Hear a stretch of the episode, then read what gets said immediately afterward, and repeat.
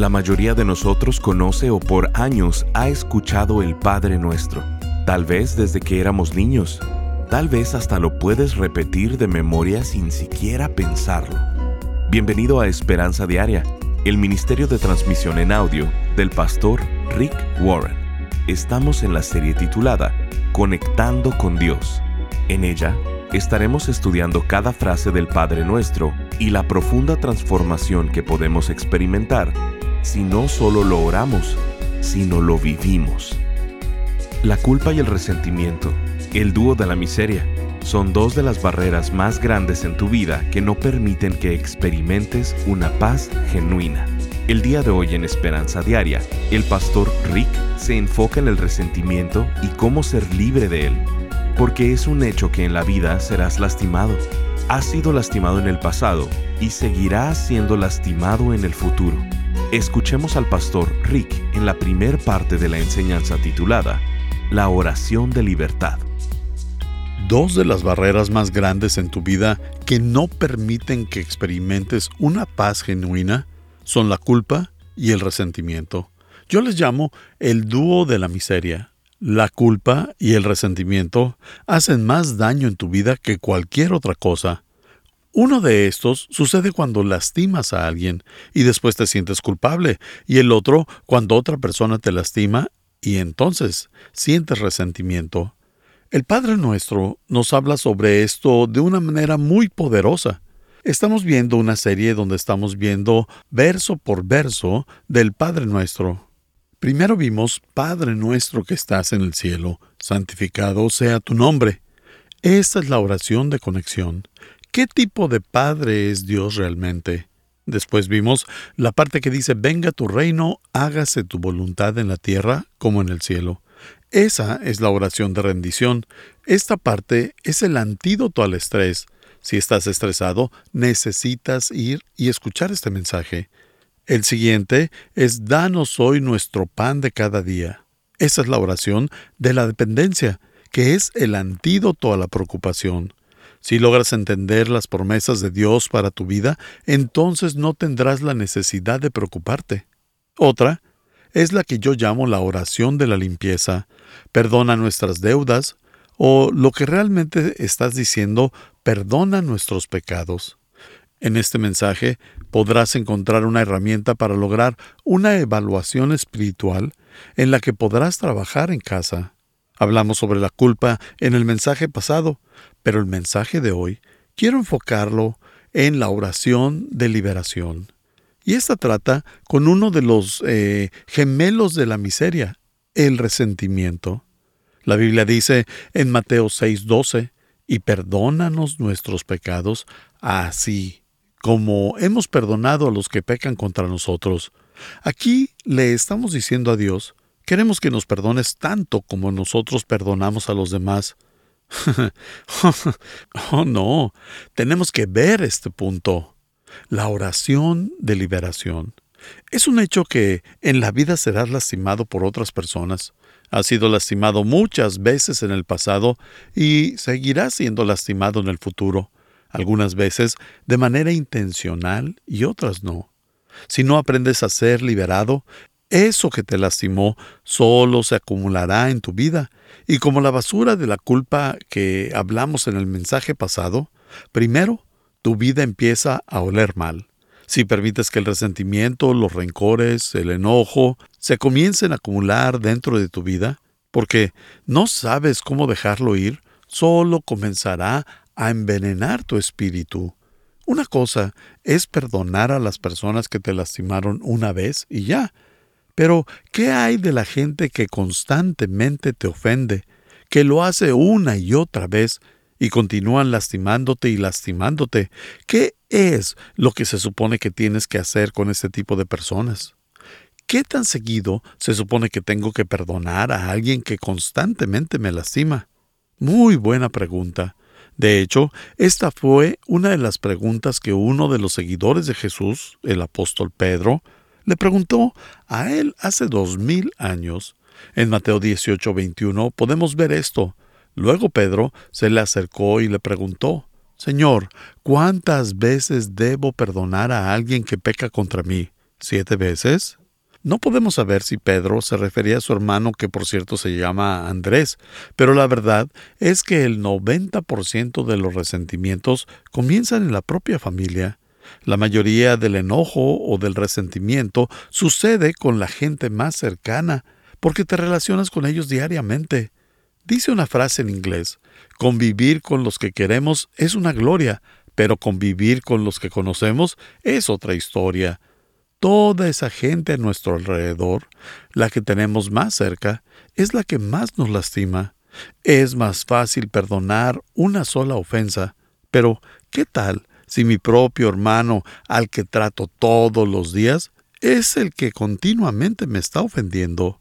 Podríamos bromear al respecto, pero la verdad es que muchos de ustedes han sido lastimados profundamente, lastimados por un miembro de su familia, algo que dijeron, algo que hicieron, algún tipo de abuso físico, abuso sexual, quizá fue en tu familia inmediata. Pudo haber sido algún tío o un abuelo o alguien, y has sido lastimado o lastimada de una manera muy profunda por algún familiar, que aún lo recuerdas el día de hoy. Pedro se refiere a esto. Él dice, ¿cuántas veces debo perdonar a alguien que peca contra mí? ¿Siete veces? Pedro piensa que está siendo muy generoso con esta propuesta, ya que la ley judía requería que las personas perdonaran tres veces a otra. Después de estas tres veces, buena suerte al que te ofendió porque ya no tenías que perdonar. Por esa razón, Pedro conocía la ley y por esa razón dice, ¿qué tal si doblo esa cantidad y le agrego una extra para que se vea bien y pueda impresionar a Jesús? Y le dice, oye Señor, ¿Qué tal unas siete veces? Ve lo que responde Jesús en Mateo 18, 22. No siete, respondió Jesús, sino setenta veces siete. ¿Qué es lo que nos quiere decir con esto? Que si estoy contando, entonces realmente no es perdón. Él nos está pidiendo un número ilimitado de veces. ¿Qué tal 770 veces siete? Tienes que continuar con la liberación de la ofensa y tienes que continuar perdonando al que te ofende. Hoy hablaremos de lo que se trata y de lo que no se trata esto. Jesús quería aclarar esto. Él dijo, tienes que continuar perdonando a la gente durante toda tu vida. Así que nos deja una historia en Mateo 18, la historia o parábola del deudor que no perdona. Y va más o menos así. Un rey que quiso ajustar cuentas con sus siervos. Cuando comenzó a hacer cuentas, le fue presentado uno que le debía diez mil talentos. Claro, en aquellos tiempos no se usaban los dólares y centavos o yenes o pesos, eran llamados talentos, talentos de oro. Este hombre le debía diez mil talentos. Ahora en día, esa cantidad sería más o menos como 12 millones de dólares. No sabemos cómo malgastó ese dinero, cómo llegó a tener esa deuda, pero ya no tenía esperanza. En esos días, la bancarrota era algo muy simple. Nos lo dice en el siguiente versículo, en el 25. Como no pudo pagar, ordenó su señor venderlo, junto con su mujer e hijos y todo lo que tenía, para que se le pagara la deuda. En esa época era muy sencillo. Si te declarabas en bancarrota, muy fácil. Te vendían como esclavo o siervo, a tu esposa y a tus hijos también, todo lo que tenías, tu casa, eh, todo por el resto de tu vida. La verdad era que este señor le debía 12 millones de dólares a su rey. Sería imposible para un siervo poder pagar algún día esta cantidad de dinero. Piensa en eso aún pagando a plazos, si el siervo pudiera pagar cientos de dólares al día, que es claro que no iba a poderlo hacer, le tomaría más de 300 años poder pagar esos 12 millones de dólares, así que esta sería una deuda imposible. Necesitaría mucha ayuda, el versículo 26 nos dice después, entonces aquel siervo, postrado, le suplicaba al rey, diciendo, Señor, ten paciencia conmigo y yo te lo pagaré todo. Esta parte es ridícula. Este hombre debe 12 millones de dólares. Le tomaría pagar 100 dólares al día por 300 años y le dice el rey, dame unos días más. Esto me recuerda a todas las películas donde alguien le debe dinero a la mafia y lo amenazan con matarlo. Y él les dice, denme 24 horas más para juntar el dinero. Eso lo has visto en millones de diferentes películas. Eso es exactamente lo que este hombre le estaba pidiendo al rey. Dame un poco más de tiempo. Pero un poco más de tiempo no va a salvarlo. Ya no tiene esperanza. Está endeudado. Sin embargo, el rey ve la súplica y le da mucha compasión. Así que le perdona la deuda. Le dice, te voy a perdonar la deuda, te voy a borrar de los libros, voy a dejar tus cuentas limpias, te quitaré el compromiso, te perdonaré y pondré que tus cuentas han sido saldadas, ya no me debes nada. En el siguiente verso, el verso 27 dice, El Señor de aquel siervo, movido a misericordia, lo soltó y le perdonó la deuda. De eso es lo que hablaremos el día de hoy, la oración de liberación. El rey lo libera y le perdona toda su deuda. ¿Por qué haría alguien eso? ¿Por qué alguien le quitaría la responsabilidad así nada más? Pero lo más importante, ¿por qué lo tienes que hacer tú? ¿Por qué tienes que dejar pasar lo que otra gente te ha hecho y te ha lastimado de una manera profunda? Cuando en realidad lo único que haces es aferrarte a esas heridas. Estás escuchando Esperanza Diaria, el programa de transmisión en audio del pastor Rick Warren. En breve, el pastor Rick regresará con el resto de este mensaje. Dios quiere que estemos conectados con Él y nos ha dejado un modelo a seguir para permanecer en conexión. Lo conocemos como el Padre Nuestro.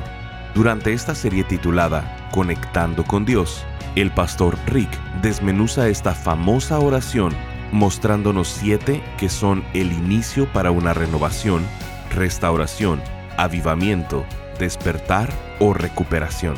Estas son la oración de conexión, la oración de rendición, la oración de dependencia, la oración de limpieza, la oración de liberación, la oración de libertad y la oración de la realización siete frases que cada una son respuesta a las siete cosas que más nos estresan en la vida, las que más conflicto nos causan, los problemas, lo más difícil y complicado que tenemos en la vida. Al comprender el Padre Nuestro, no solo orarlo, sino vivirlo, nuestra vida entera cambiará. Queremos invitarte a ser parte de este ministerio económicamente. Contribuye con cualquier cantidad y únete al esfuerzo de esperanza diaria en llevar las buenas noticias de Jesucristo al mundo hispano. Para contribuir, llámanos al 949-713-5151 o visítanos en pastorricespañol.com. Esto es, al teléfono 949-713-5151 o visítanos en pastorricespañol.com. Como muestra de nuestro agradecimiento, te enviaremos esta serie de seis enseñanzas titulada Conectando con Dios, en formato MP3 de alta calidad, descargable y sin anuncios. Si quieres hacerle saber al pastor Rick la manera en que estas transmisiones han tocado tu vida, escríbele a esperanza.pastorrick.com. Ahora escuchemos al pastor Rick con el resto del mensaje del día de hoy. Piensa en eso. Aún pagando a plazos, si el siervo pudiera pagar cientos de dólares al día, que es, claro que no iba a poderlo hacer, le tomaría más de 300 años poder pagar esos 12 millones de dólares, así que esta sería una deuda imposible. Necesitaría mucha ayuda, el versículo 26 nos dice después, entonces aquel siervo postrado le suplicaba al rey diciendo, Señor, ten paciencia conmigo y yo te lo pagaré todo. Esta parte es ridícula. Este hombre debe 12 millones de dólares. Le tomaría pagar 100 dólares al día por 300 años y le dice el rey, dame unos días más.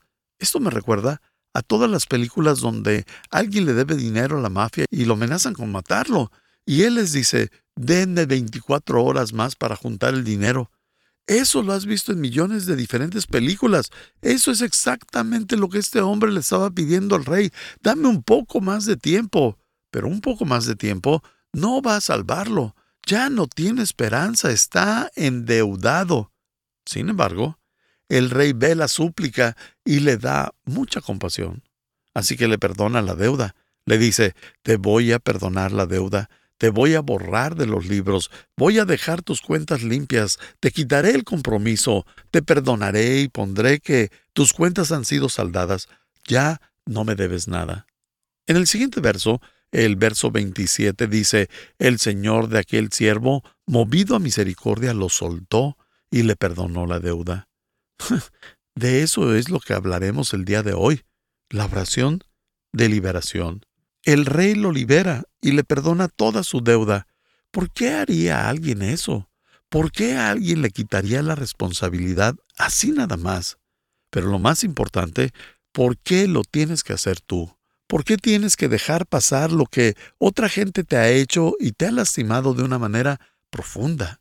Cuando en realidad lo único que haces es aferrarte a esas heridas. La palabra de Dios nos da tres razones de por qué tenemos que dejar ir o soltar lo que nos lastima.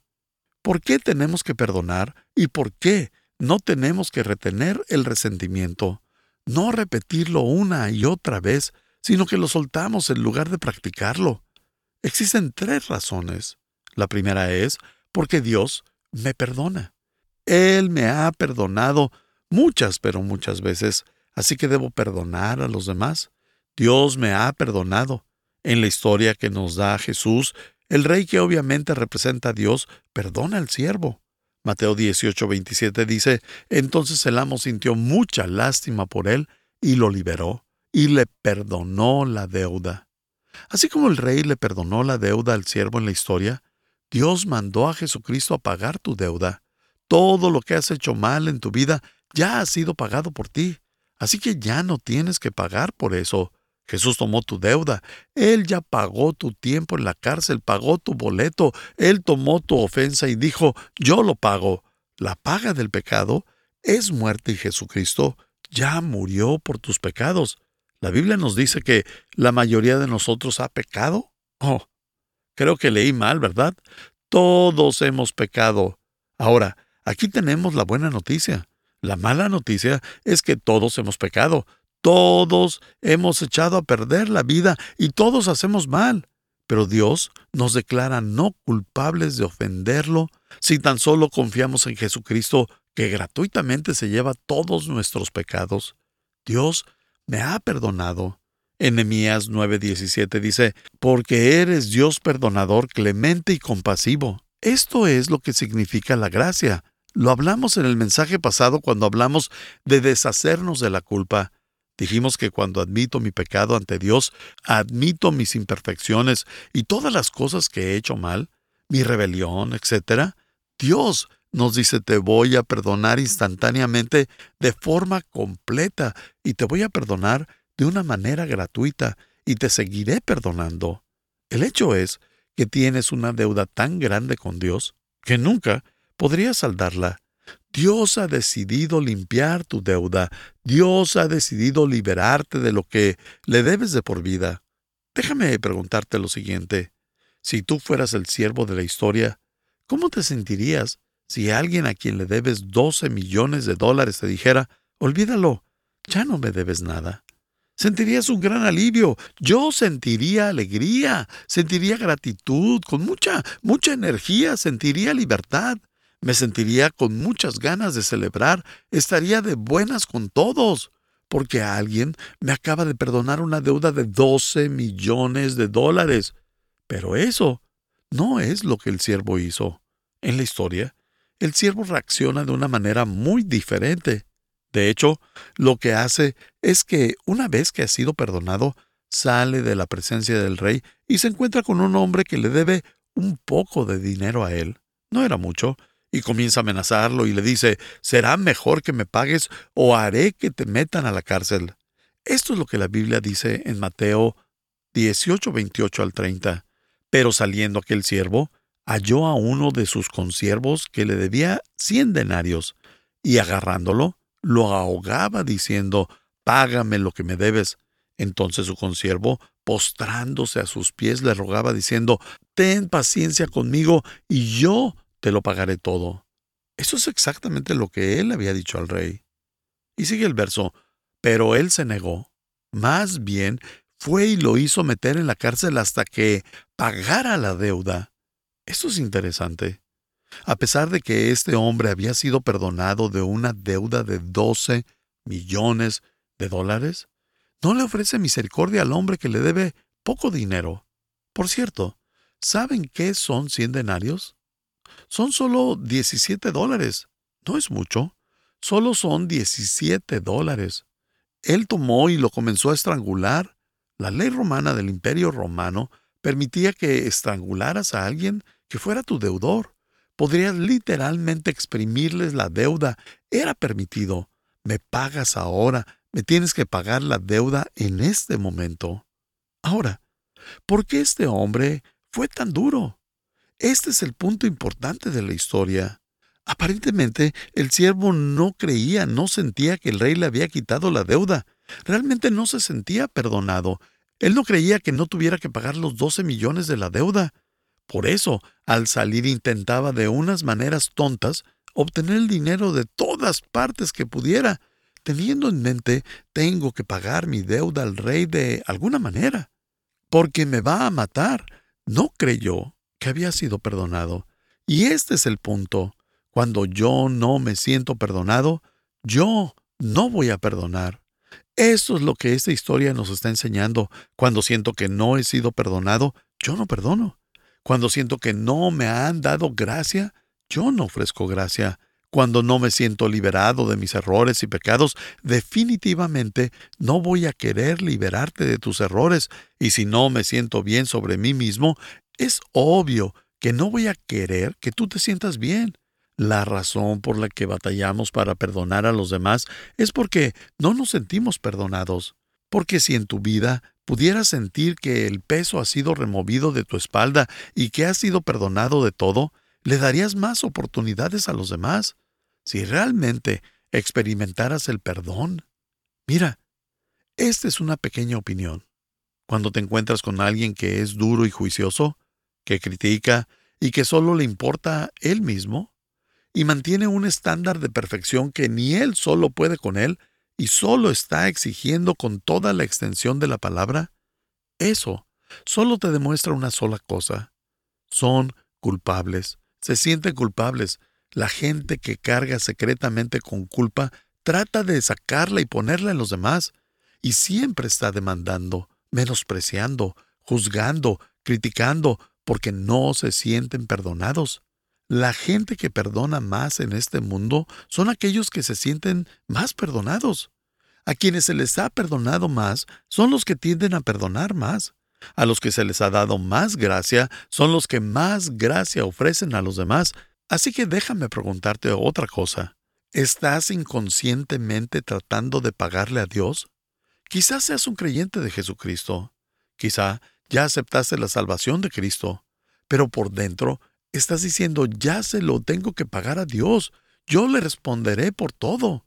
Realmente no te sientes liberado y estás tratando de pagarle a Dios.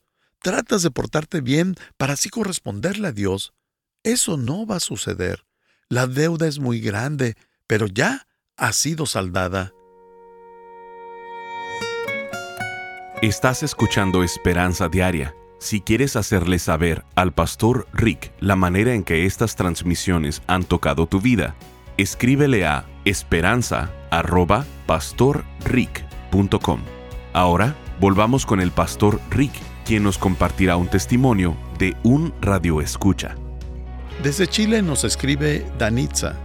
Pastor Rick, son de mucha bendición todos los devocionales escritos y en audio. Pastor Rick, Usted es usado tremendamente por Dios. Nuestro Dios le conceda mucha salud y vida. Gracias. Gracias por acompañarnos. Si quieres mantenerte en contacto con el pastor Rick, visita pastorricespañol.com y síguelo a través de sus redes sociales.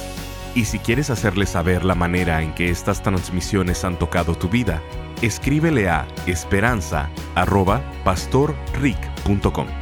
Sintonízanos en nuestra siguiente transmisión para seguir buscando nuestra esperanza diaria en la palabra de Dios. Este programa está patrocinado por el Ministerio de Esperanza Diaria y por tu generoso apoyo financiero.